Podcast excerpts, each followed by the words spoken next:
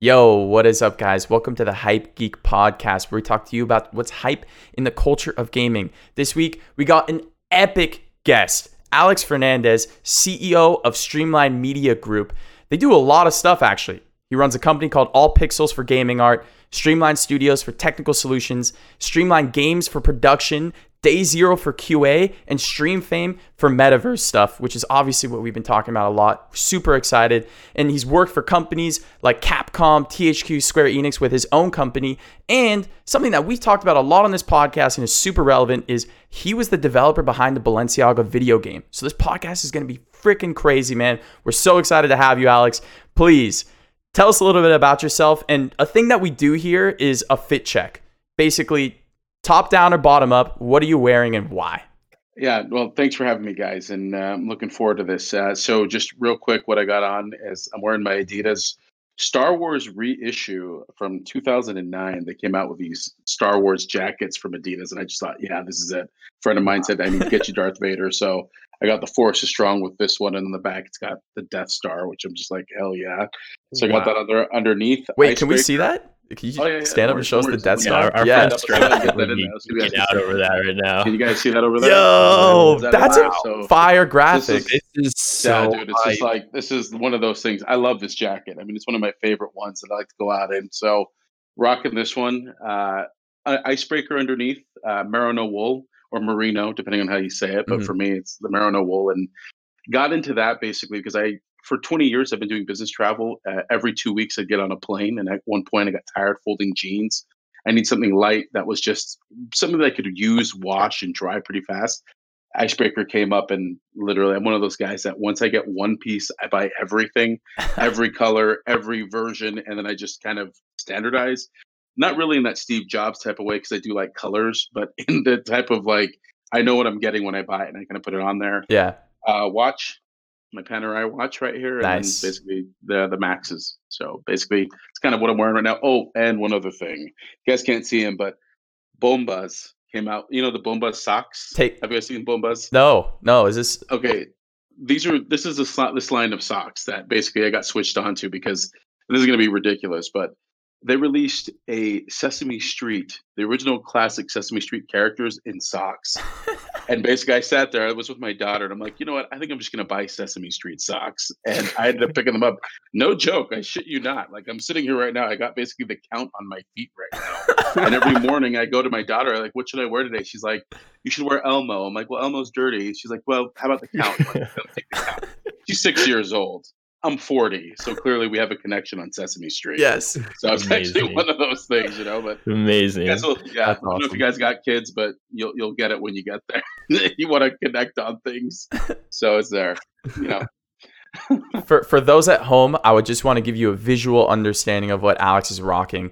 It's a bread upper tracksuit, so it's black tracksuit with the red Adidas three stripes on both arms, and then he's got a. The Icebreaker tee underneath in red. I've actually never heard of the brand Icebreaker, but there's people in chat talking about it. Yeah. What made you fall in love with it? Is just the technical aspects of it?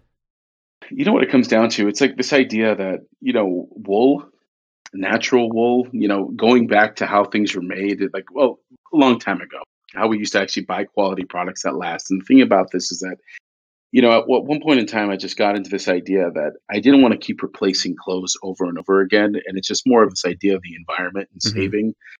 But also at the same time, just looking at the fact that you want comfortable clothes. And for me, the way they refine the wool, the way they put it together, it feels it's not itchy. It feels like it's like you're not wearing anything. And the way it wicks and the way it keeps you warm and cool. I used to wear this in Malaysia where it's basically thirty-two degrees centigrade every day.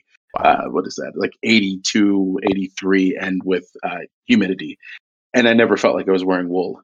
It just felt fantastic. That's crazy. So it's been one of those things. And, you know, they're from New Zealand. So, you know, you, you love the Kiwis. They do good that's, stuff. That's awesome. And I'm looking on the website now. And yeah, this take is, a look this at it. This is Gorp.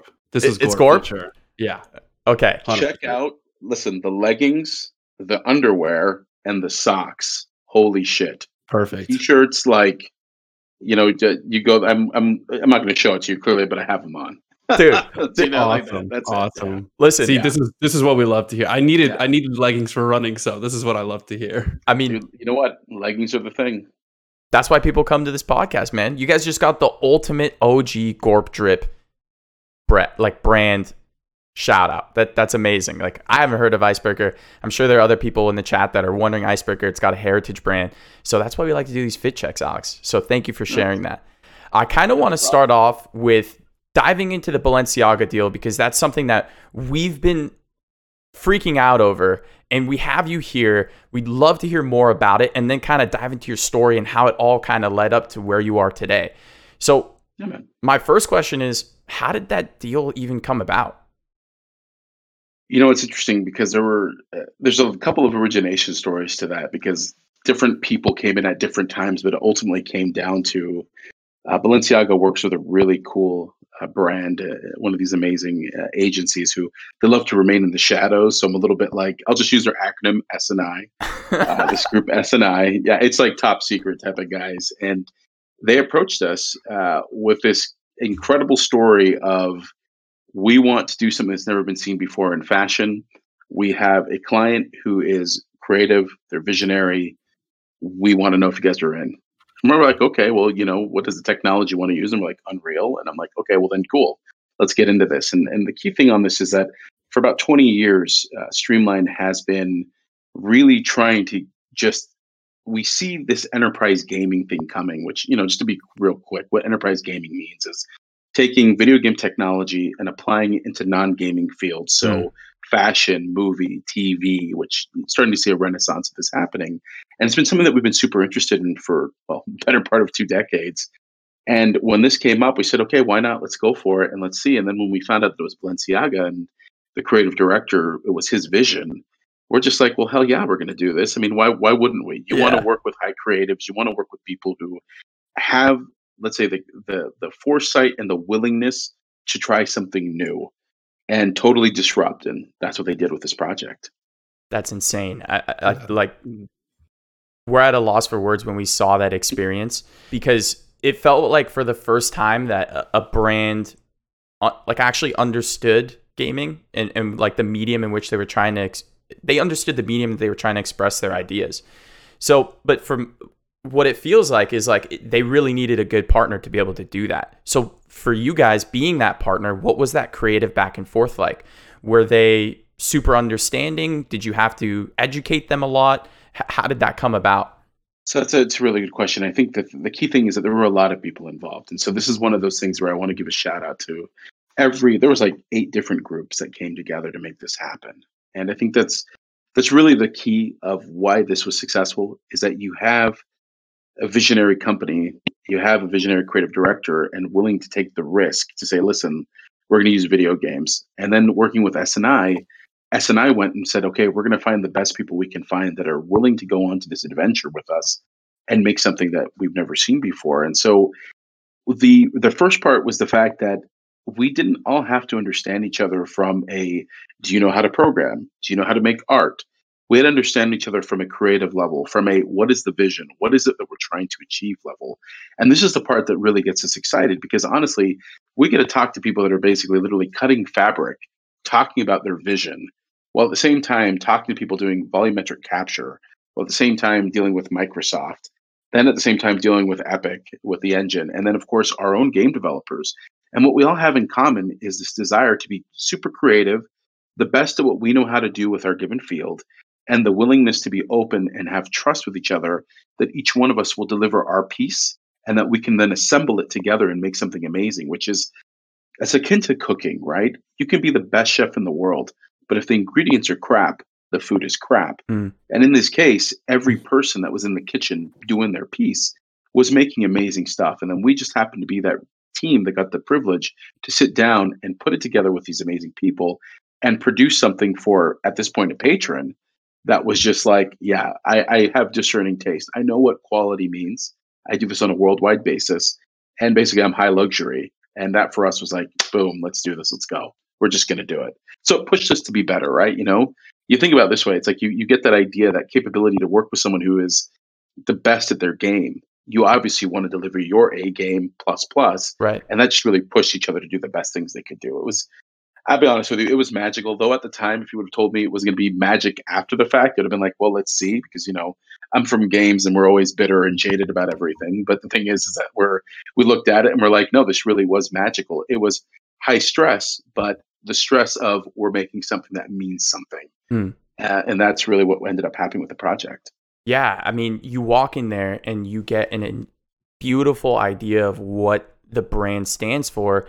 And it, it was pretty immersive because it, it felt like I was in Mirror's Edge, but it was Balenciaga Mirror's Edge, if you ever played that yeah. game. And absolutely. Yeah. Absolutely. Yeah. What I was wondering yeah. was, you know, it, it felt like a missed opportunity that you're standing in front of the product and it's been captured, but you can't purchase it. Was that like a decision, or was it just something that couldn't get shipped on time, do you think? I think I think the key thing to think always to think about this way is that you're going through an experience, right? There's there's always the wouldn't it be cool if if if if if if, and then we run into but we have to ship December sixth. You know what I mean? Yeah. You know, so of course, I mean, like, you know, I've, I I can't speak for specific areas on this, but following your train of thought, just do your what if, and really just what you just said. Missed opportunity. Wouldn't it be cool if I could try it on? Wouldn't it be cool if my friends were here? Mm. Wouldn't it be cool if I could purchase it? Wouldn't it be cool if basically someone from there was talking to me? Everything you're talking about is no longer going to be a, a what if. I guarantee things are coming out, not just from this, but just in general, is what you're going to see the future look like, where you will do these things. Yeah. And that's the part that I think is so important for everyone to understand, is that video games is not just about having fun. It's about learning and experiencing the world in a new way that connects us to things that we didn't even know was possible. And this Balenciaga project, or the Balenciaga project, to me, is going to be one of those landmark points in history of this. Saying, do you remember when this fashion brand made this amazing game, took a chance, and then opened our minds to what could happen? And we'll be like, oh yeah, that wow, yeah, I remember that. That's the watershed moment that I think is going to explode for everything else. So, not to reveal any potential future projects, but are there things planned, possible inbound, post this Balenciaga project that you could possibly can, speak to? What I can speak to is like this. I can't speak towards Balenciaga in general, but what I can speak towards is just like with Streamline. Let's just, from what Streamline's involved in, which we're involved in from high-end triple A video games to enterprise use of technology, right? Entertainment and enterprise video games.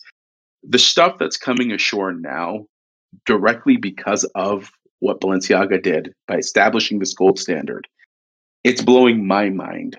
And it's not just in fashion, it's across the board. I mean, guys, like, you know, I'm, I'm from that generation that grew up watching Terminator two being like, God, wow, computer C G I. Oh my God, dinosaurs, Jurassic Park. And we dreamed of making it. Now I'm looking at this saying, like, not only are you going to experience that in real time, you and your boys will be there together having a hell of a good time, and that product will drop ship to your house.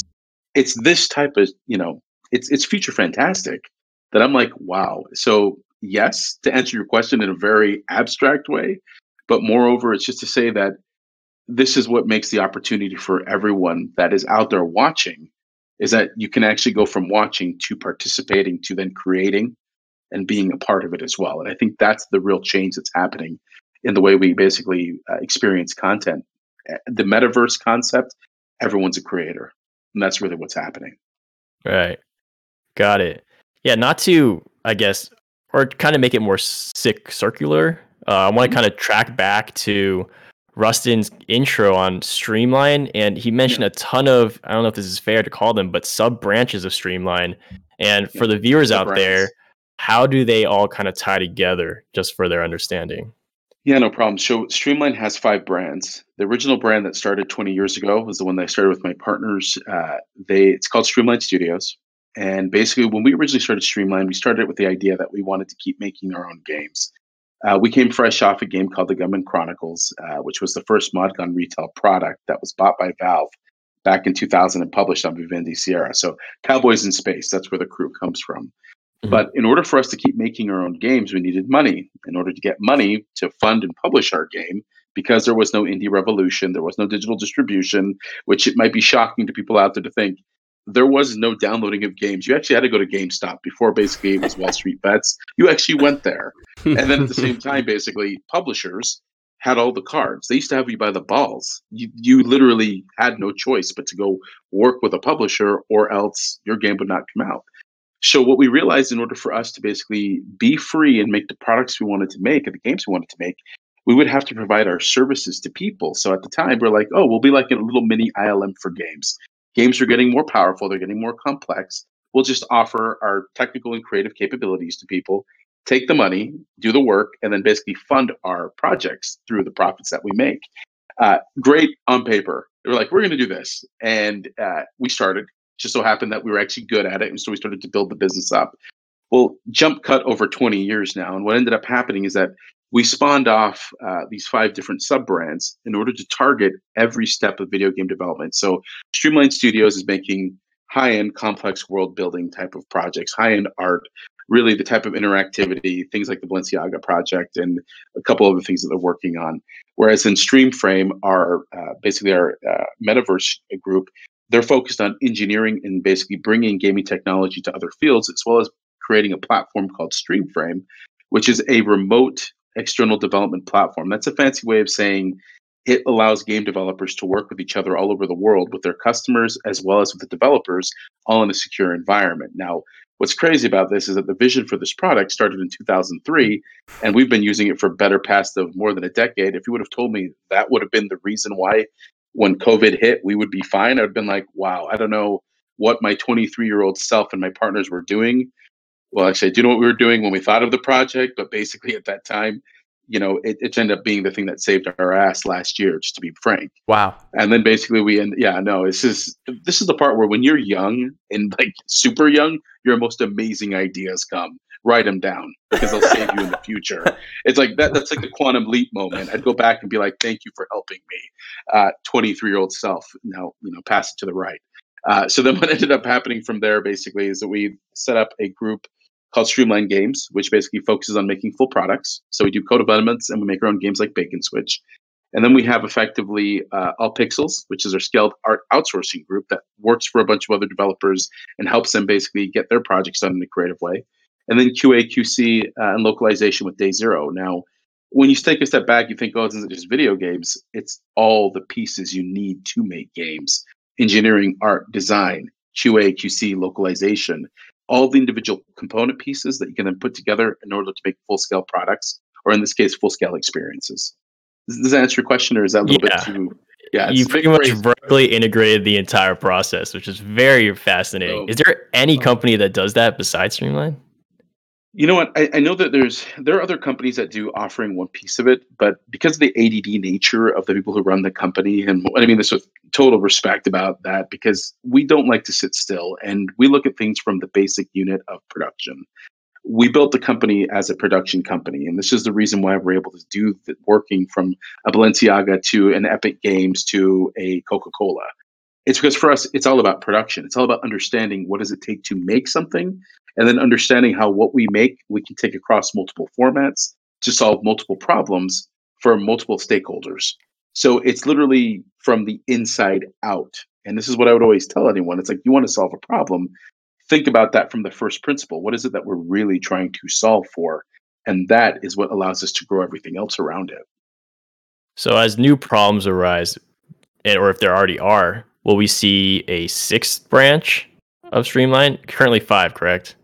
Yeah. Uh, you know what? I would say like this. I would never say never with Streamline, because we are those people that are constantly coming up with new stuff. I think this is something where if you want to be relevant in video games and just in business in general, you got to be disrupting yourself every day. And you got to be looking for those new opportunities, those new challenges. And so I, I like problems are challenges for me. They're like, how do we solve something new? And because I'm one of these people, and so are my partners and the people at the studio that really love to learn, we're always reading and trying to find something new for us to do and just to keep kind of pushing ourselves to the next step. So uh, I wouldn't doubt it that there would be something new coming. I wouldn't doubt that you'd see offices opening up all over the place. So, yeah.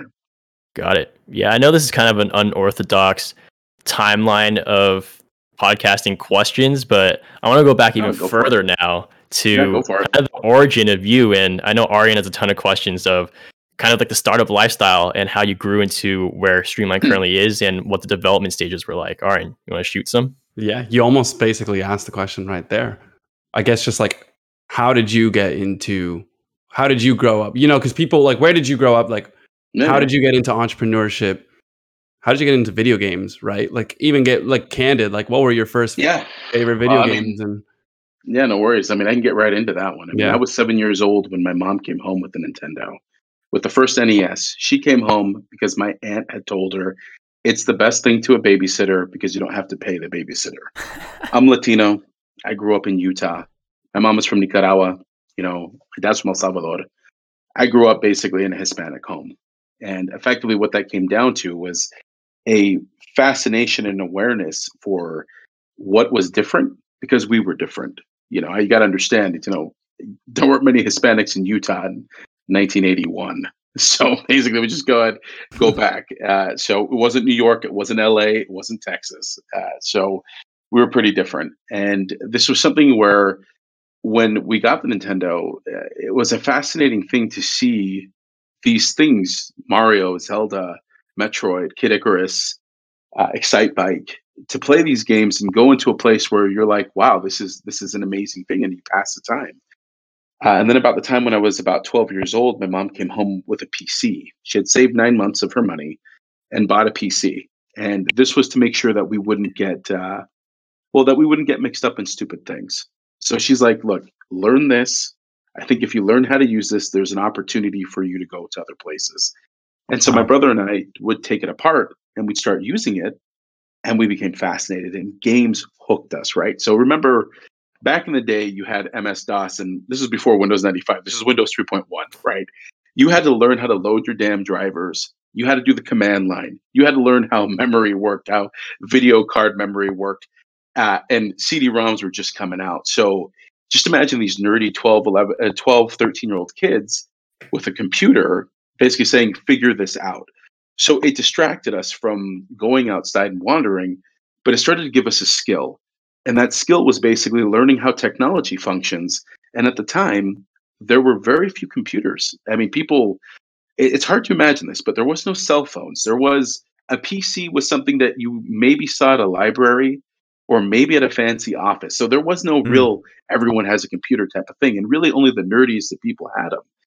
So we're sitting here taking apart computers, using dial-up B B S modems, uh, basically hacking the local, uh, well, yeah, pretty much, hacking the local library to get T one internet access so that we could download stuff to the freaking library and then Hell take yeah. discs to go get the stuff, right? Really, it's like some real elite shit here, like doing it to shell, going in there and getting stuff. I mean, learning it the old-fashioned way. And that love of video games and making stuff and, and breaking things and learning formed the basis of what effectively was this really passion for what can you do with art, what can you do with code, what can you do with design, and wouldn't it be cool if we could get paid to do what we love at this point, which was technology, make games, hang out with our friends, which at that point, we were all a bunch of nerds picking up our, our P Cs, doing network parties at home with B N C cables, and then finally Ethernet came, and we're like, oh, look, it doesn't break when it unplugs. Thank God for that. Uh, and we're playing these games and we start modding, right? And this is the key, modding. We, we entered the mod community. Mm. First it was Doom, Doom two, Duke Nukem, Quake. Uh, and it just it just kept going. And then finally, basically... Wait, sorry, Alex. So how old were you yeah. in the Doom, Quake modding scene at that stage of your so life? I was, it was nineteen ninety-four when we got our... ninety-four. I was thirteen when we got the computer, actually. It was ninety-four because it was right... It was the summer before my seventh grade year. Epic. So that's when that's when we got it. So basically ninety-three, ninety-four, it's a long time ago. And it's something where you gotta imagine it's like this, like, you know, I come, you know, we weren't rich. So it's like I was a handyman that summer. My brother and I were basically fixing apartment. First off, I don't know who the hell hires a thirteen-year-old to be handyman, but apparently we did.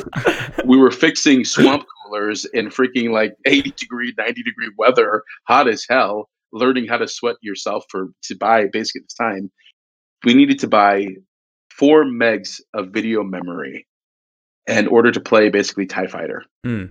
And th- this is so you're slaving away. Let's be clear, like no one paid anyone shit back then. They don't pay anyone shit now. So just imagine being thirteen. So you already know you're basically slaving away to make this work. But what it allowed us to do was to get the memory to play the game that we wanted to play. So that was a goal, right? So it became very goal-oriented at that time. So I would say that basically the, the one thing that would be just really clear on this is that entrepreneurship came in because I learned what I didn't want to do by basically, I didn't want to be a handyman. I had picked fruit for three summers. Let me tell you, respect to anyone who's picked fruit, anyone in farm work. That is the hardest effing job in the world, and yet no one knows. Uh, that's the reason why there are those critical workers, because, I mean, that, that that life is hardcore. So knowing that, and then my mother telling the other side, don't be a statistic, which, let me be very clear, it's like, let me tell you how, how many Hispanics I knew in computers, and even to this day in video games. And it was just one of those things where it just kind of passion came together, and I was just like, I don't want to be stuck here. I don't want to be stuck in Utah. I don't want to be stuck doing shit that I don't want to do. So I better figure this out. And computers was the opportunity to get out, and it did it. It really that's, made it happen. That's, that's so, so cool. Great. Yeah. Holy shit. It's like, and you, what you did in the past is, and that same goal for just video games, exactly what you're doing now, which yeah. is just like a full story of just going for that same goal and still going for it to even today. Um, I'll have one question between um, yours, Ari, and sorry about that because it's just on top of my head. Go for but it. It seems like I said, it's kind of a linear understanding of this is what I want to do. Video games, video games at the top of mind. But when was there this realization that you wanted to be an entrepreneur and actually start something? You know, it's funny. It's because when the, the year, so ninety-three, ninety-four, there was uh, the first real shutdown of the of the government happened. Uh, Newt Gingrich and Bill Clinton got into a massive argument, and basically they shut down the government. My mom was working for the government. She got laid off. And I'll never forget this because my mom was never home until seven p.m. at night. She was always working. I came home at school. It was three thirty, and I found her crying on the bed. And I was like, what's wrong? And so she told us the story that she had been laid off because of the shutdown. And she made a comment. She says, why would you work for any jackass when you can work for this jackass? And she pointed to herself. Hmm. And right there, I knew. I'm like, fuck working for anyone else. Straight up. Damn. Because it's like respect. This. I mean, and, and that's that's the honest truth, because, like, let's be clear, guys. You can bust your ass your entire life for someone else. They can make a decision that takes it away from you. Or you can bust your ass with no hope of what happens tomorrow, but you know it's your own life, your own effort, your own thinking that will decide whether it succeeds or fails. But even then, it will never end until you stop. That's what entrepreneurship is. It's freedom to choose. And it's your decision on what do you bet on, yourself or the hope that someone will take care of you. I'd rather take care of myself. That's bars. Hell yeah. Mad respect. That was like, yeah. yeah. You need to write a song. For That's uh, on a poster. That belongs on a poster. Sure. But it's the truth, man. I mean, like, you guys just think about this. Like, nothing's forever, guys. You got to do it yourself. And that's it. There's guarantee. My grandma used to tell me a funny thing. She's like, you're going to bust your ass your entire life. Truth. This is what she used to tell me. Yeah. This little old woman from Nicaragua that came to America when she was forty-eight years old. Like, yeah, that's the truth. You're going to work. That's all I can guarantee you on. So you might as well work for yourself, or at least with people that you care about together, which is exactly how Streamline, how we started this, was a group of friends that came together and said, you know what? Why can't we do it? That's awesome. So we went out to go find out if we could. That actually, like, was half answering my next question that I had prepared. It was like, how did you find the team? And then post that, what was like the struggles that you you like found building the team, right? As you guys were expanding, what was all that? Yeah. Well, so here's the thing. It's like the the the education that we had in life was, you know, burn our hands. But I would say that, that my co-founders, Stefan, Rainier, Jeroen, these guys are some of the most talented, technical, creative people I've ever met in my life. And so it was easy for me to believe in them by just looking at their capability. And we all met each other online. We all met because we also had a friend who brought together the original Gunman team. We all met each other through there. But when we decided to make a go at it in Holland, we were all in, in Amsterdam, actually, funny enough. There it's well, a city outside of Amsterdam, a place called Hilversum. I was living in Rotterdam. I had managed to get a job that took me overseas to Europe doing uh, computers. Doing I T, and these guys had come back to Europe uh, and ended up all in Amsterdam or right outside of it in that city. Uh, and so when we got together, we just we just sat there and, and made a real choice here. It was like, you can either, you know, go your separate ways and say you had fun. You were just, and at the time we were just kids, because let's be clear, none of us was even, well, one of us was twenty-one. So we're just a bunch of children. Uh, and uh, basically at that moment in time, uh, we said, well, why don't we just make a go for it and, and go through this process? Now, here was the thing is that we had very incredible talent. We didn't know anyone. Hmm. We didn't know, have any relationships.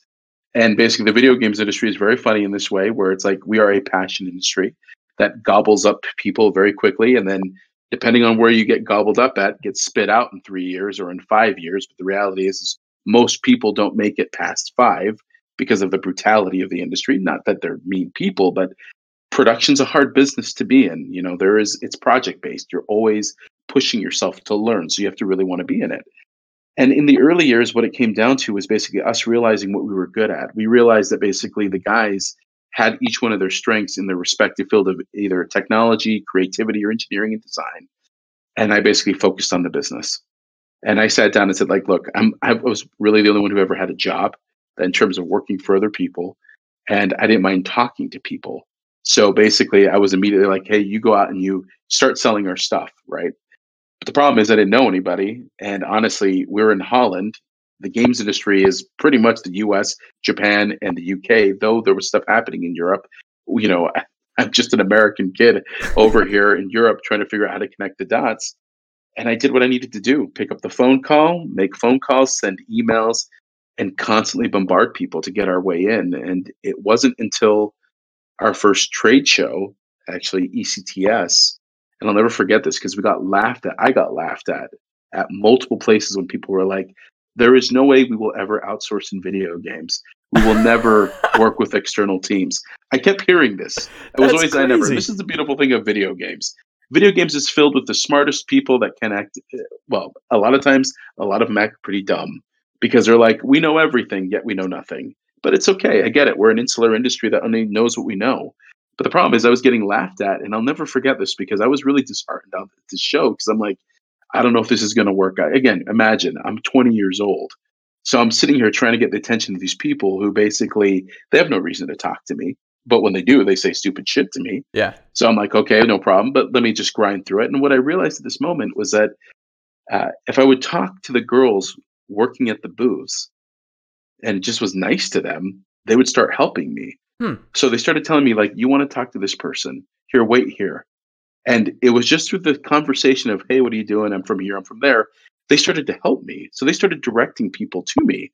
Booth after booth, I started getting the people I know, and I started to figure out the puzzle, right? Again, video games. We learn how to solve puzzles very fast in a short amount of time with limited resources. So I'm puzzling. I'm like, okay, this is, okay, it's called business development. Okay, this is who I want to get a hold of. Okay, let me be friendly with this person, talk. Let me see if we can get over there. And soon I started meeting people that were more willing to talk to me. And at one point, I end up inside of a, a booth. Intel had put together an awesome developer lounge where there was like no one inside, but it was free booze. And so I'm sitting here looking around, looking very sheepish, like, oh, can I drink that? This guy walks in, goes behind the bar, opens the fridge, pops open, goes, do you want a beer?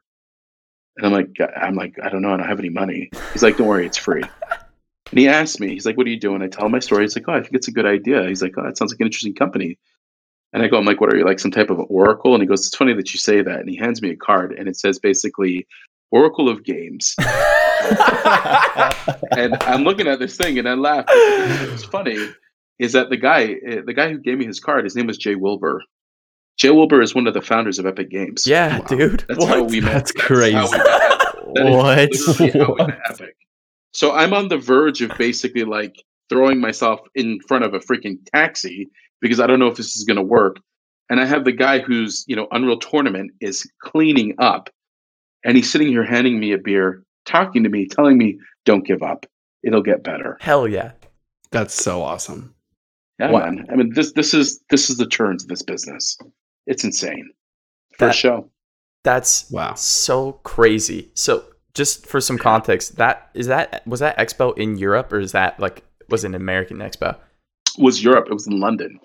It was the European Computer Trade Show at Earl's Court, which you will never find a more... Mm, it was like going to Mos Eisley. It's basically what it looked like. Like, we're in the cantina in Star Wars, and I'm like, this shit's kind of wretched, but you know what? Let's be there anyway. Yeah. You know?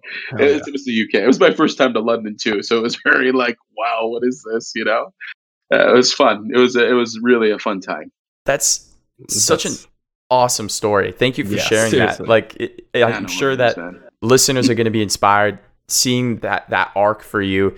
And then moving on forward, like all the stuff that you've been able to do with these different companies, and you've been able to grow the company. Recently, it seems like you guys are starting to do media and push out content. You guys started a podcast yeah. in December. It's called Video Games Real Talk. So shout out to Video Games Real Talk. You guys should go check it out. Can Definitely. you kind of explain it to us, and, and what kind of inspired it? Yeah. So here's the thing about the games industry is that it, for an industry that reaches so many people's lives, very much, very little is shared. And I think this is something that if we're going to get the next generation in here, we're going to get new developers in here, we're going to be taken serious as a medium.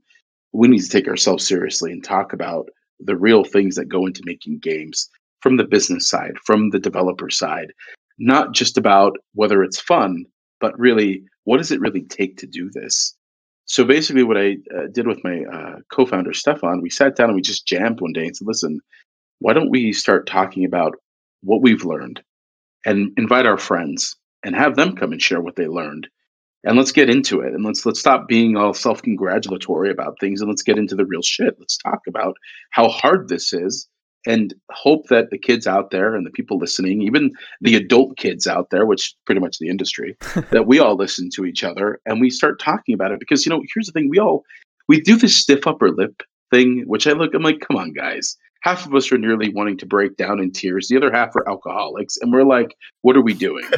You know, and it's like, let's, let's have that frank conversation. And it was born from that. And then we started to basically just get really great people wanting to join, that were open and wanting to talk, because they themselves felt we need to have a adult conversation about the industry in which it's not battling or flaming each other, but saying, listen, you know what? I get everyone's upset because of Cyberpunk. But let's talk about why something like Cyberpunk even happens. Mm. Let's talk about how basically consumer expectations ratchet up to a level, which we're at fault for ratcheting it up, but let's we take it to a level where everyone expects, like, you know, the second coming, and what they really get is like the guy from Kenny's Shoes showing up, and they're like, oh, is that it? So I get it. You know, we, we have these things that we have to fix. At the same time, the conversation that we want to get into is saying, like, look, if you are wanting to come into video games, there are pathways to get into it. It's not just a secret, only the cool kids can come in here, because the reality is anyone can come in here. It just comes down to how much you're willing to grind, how much you're going to bring to the table, how much are you going to basically do what it takes to get there, not in some weird, questionable, indecent proposal way, but in a normal, I'm going to put my effort, I'm going to do my time, and I'm going to be a part of this. But of course, where would you find out this information? There's nowhere to find out. You basically look online. It looks like this industry is filled with trolls and people that are self-loathing, almost anti-everything. Yep. Then on the other side, all you read is in the newspaper, video games, money, money, money, money. Okay, so wait, what you're telling me is that we're antisocial trolls that make a lot of money and there's no in between. I know that's not true. So let's talk about it, and let's us present what that is, and then have a conversation. So that, that's how it started. Amazing. Wow. I'm gonna watch every, uh, listen to every episode right now. Well, there was there was an episode that you were curious about, Aaron. Yeah, yeah, yeah. I saw. I was looking through the episode list actually, mm-hmm. um, and I downloaded the one with Shawn Layden, uh, former chairman of uh, PlayStation Studios. Um, yeah. How was how was that conversation? How did how did that come great. about, and what did you learn from it? You know, Shawn's a cool dude. I mean, I think the thing is, a lot of people don't realize Shawn spent thirty-two years of his life at PlayStation, or at Sony, I should say, uh, and then at PlayStation. And he worked for the founder of Sony. That's he knew crazy. Him. He worked with him for eight years. I mean, it, the story of him in Japan in the eighties with the founder running around, I mean, that's a movie by itself that needs to be made. But, you know, and I'm pushing him on that, saying you should make this movie. But the thing is, like this, like at, at this point, it's... It was great to have a conversation about where the industry is going, the impact we're having. Basically, where does he see, you know, the, the growth of, of the games uh, in ten years, five years? And honestly, to hear someone who pioneered and helped build this industry, it was really cathartic. You know, even for something like for for me, because you got to imagine, like when this guy was, you know, he's in his he's twenty years older than me, uh, effectively, and to talk with him. To know that my business, where I started from, was from what he was doing. It was amazing. It was just kind of just watching, like, well, how did this happen? And then he explains it. So it was, it's like seeing in the mirror, right? You right. Know, it's almost like looking backwards while looking forwards. Uh, and I was very happy that he was willing to share. And uh, ultimately, Shawn and I actually ended up, uh, we actually worked on another project. There's a uh, a business review that he edited in January called People in Strategy. And we did a article on basically designing the game of work, basically what businesses can learn from video games. Hmm. And this article basically just outlined kind of the things we're talking about, but more in a structured, here's what you can do as a business to basically have video games help you become a better company. And its entire thing just goes out there into this thing. And so, you know, speaking to someone like Shawn really just helps you understand that this, yes, as a corporate person, he was on the corporate side of the business. And as an entrepreneur, I was on the entrepreneur side, was able to see how basically the corporation formed what affected the entrepreneur, but at the same time, how we built an industry. Yeah. And and that's really something to always keep in mind. The participants are big companies, individuals, startup companies, mid-sized companies, and all of us just growing this, well, what's now almost a two hundred billion dollars industry. It's crazy. It is crazy. And like, I think it's really interesting that perspective that you shared of like two different ends of the spectrum of the industry converging and how they saw this, how you guys saw two different sides of the same path. So yeah. Definitely going to check that out. I want to shout it out again really quickly for people listening. It's called Video Games Real Talk. You can go on Streamline's site to check that out. Another thing that we noticed on your site is that you mentioned the metaverse. And we're yes. huge, huge metaverse dudes over here. We love crypto. Awesome. We love N F Ts. Yeah. We see that where it's going. We cover mm-hmm. digital goods on this podcast. We're obsessed. And so what we want to know is what you think the metaverse is going to look like. What are some predictions that you have? And, and what are some challenges maybe that are going to arise that we have to overcome? And how do you plan on overcoming those things? Well, that's that, that's sort of great questions. And let, let's unpack it. I think the, the idea, this concept of, of the metaverse for me, basically what the metaverse means to me is your physical persona, your digital persona becoming a unified reality. It's just together, all in one. I don't know the difference in terms of, of how I'm accessing it and how I'm utilizing it. So I think what ends up happening here in the metaverse is that I think that it, it impacts some very powerful things for creativity and commerce. You know, they use this, this word commerce because, you know, as much as people hate it, I love it because basically business is reality. Business shapes the world. The economy yeah. shapes what happens to us. So ultimately, in the end, what I think what the metaverse ends up doing is it provides a new avenue for the next two billion people to enter our economy. And what do I mean by the next two billion people? I'm talking about people in the emerging markets, Southeast Asia, Latin America, Africa, to come and participate, bring their influence, bring their cultures, not just in entertainment, but also in the way we design products, to really get full participation of the world's talent all in one area. Because here's the thing, guys, is that no country has a lock on creativity or on intelligence. There's smart people born all over the world. Thank God for that, because this is what we need. We need the diversity, we need the inclusion, but more importantly, what we need is opportunities coming up so that we can create new, beautiful things. So when we start to go deep into the metaverse and we start talking about things like blockchain, we start thinking about basically cryptocurrency, we're talking about the way we engage each other, right? Yeah. I, I don't think it's going to be far-fetched that the way you and I get paid for things will change. It will also change the way our labor is associated. And I think this is where the metaverse really gets real, because in the end, who is to say that I will ever know anyone physically, mm-hmm. but yet still work, still live and eat, be anywhere in the world that I want to be from, participating in the passion that I want to be, in this case, video games, working with you guys or anyone else. And yet we're all still one group. And it's the idea of niche, niche, niche, the ultimate niche, having maximum impact, being able to eat, live, dream, and create.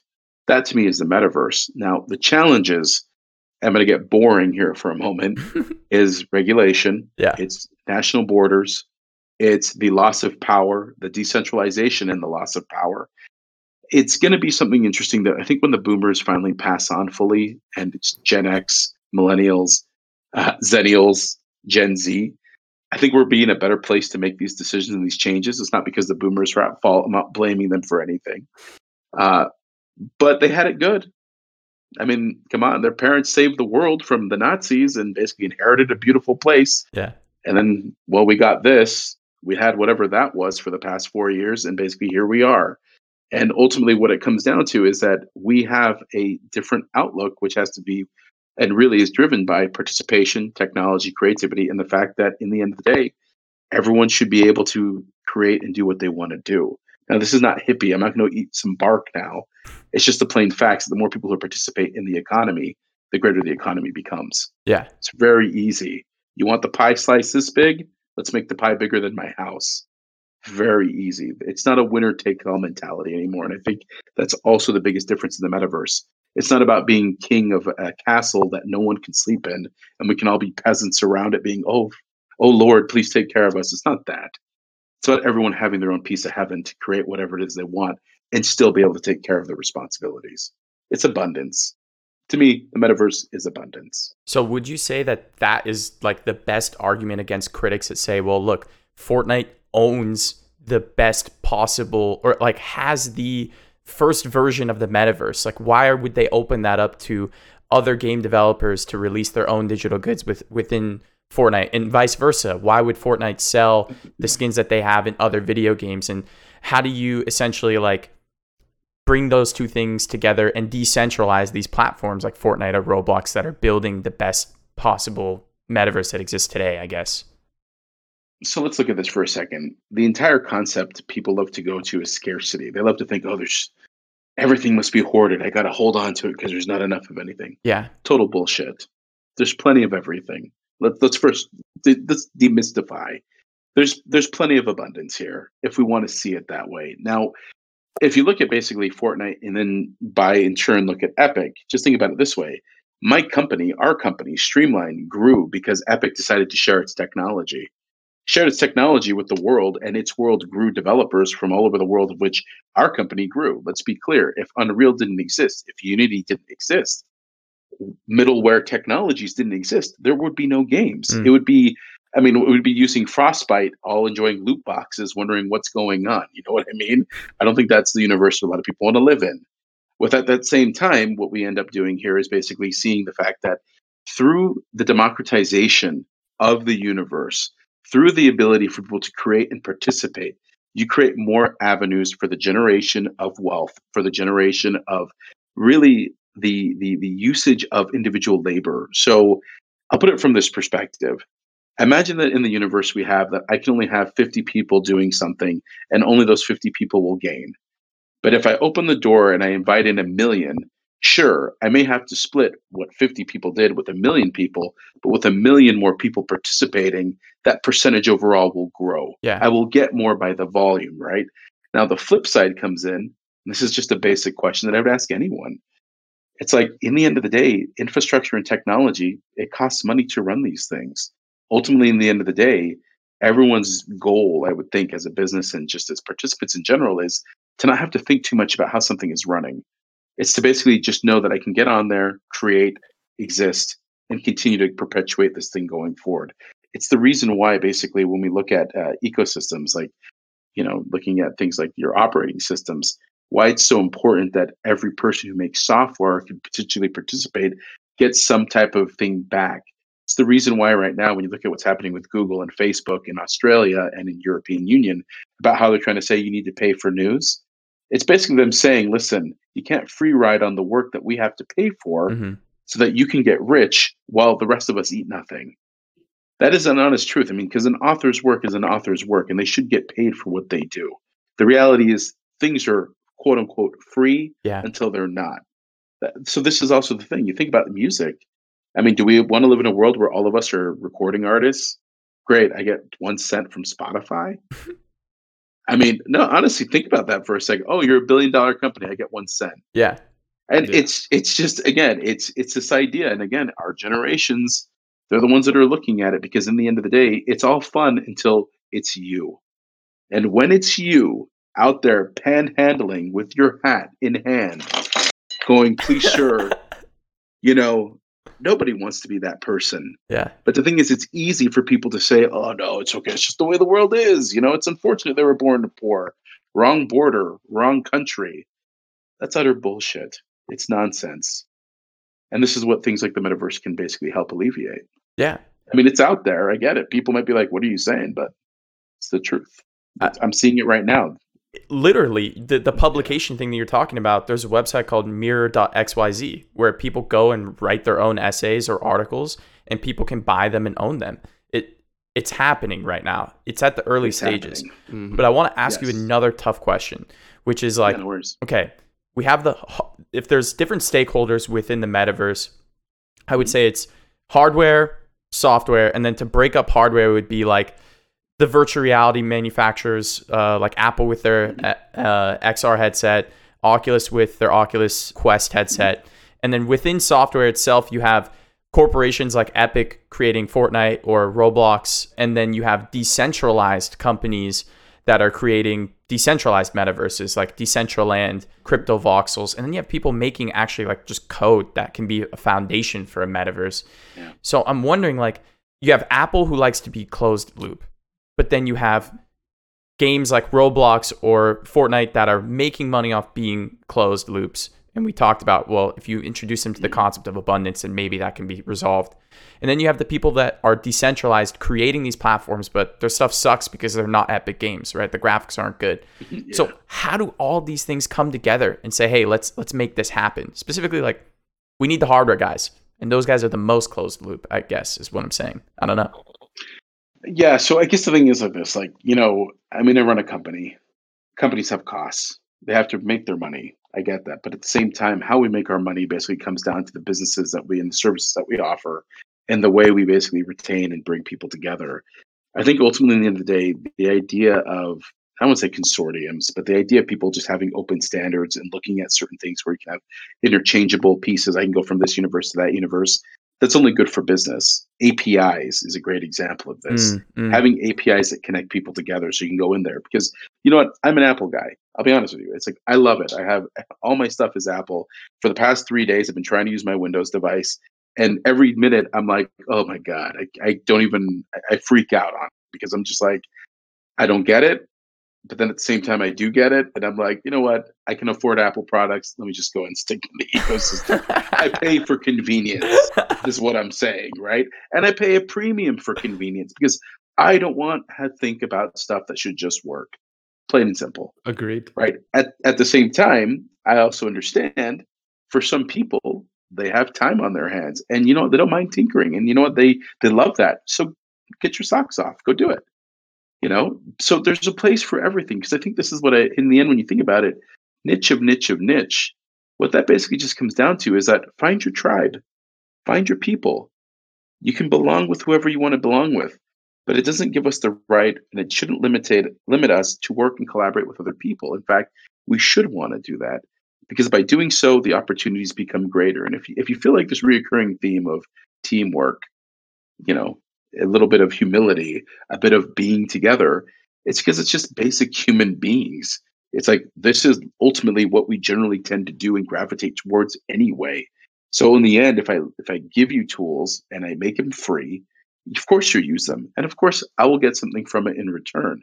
Does that mean I need to own you and choke you and kill you? Of course not. And I think platforms that basically have exploited user information and data, like really took the meta and made money on that, they're starting to find out just like what happens when their customer gets smart enough to realize like, oh, wow, I am the product and you're farming me. Mm. Well, sure, you can be a billionaire doing that. I hope you like it when the pitchforks come out too. Right. Because that's, unfortunately, that's what it leads to.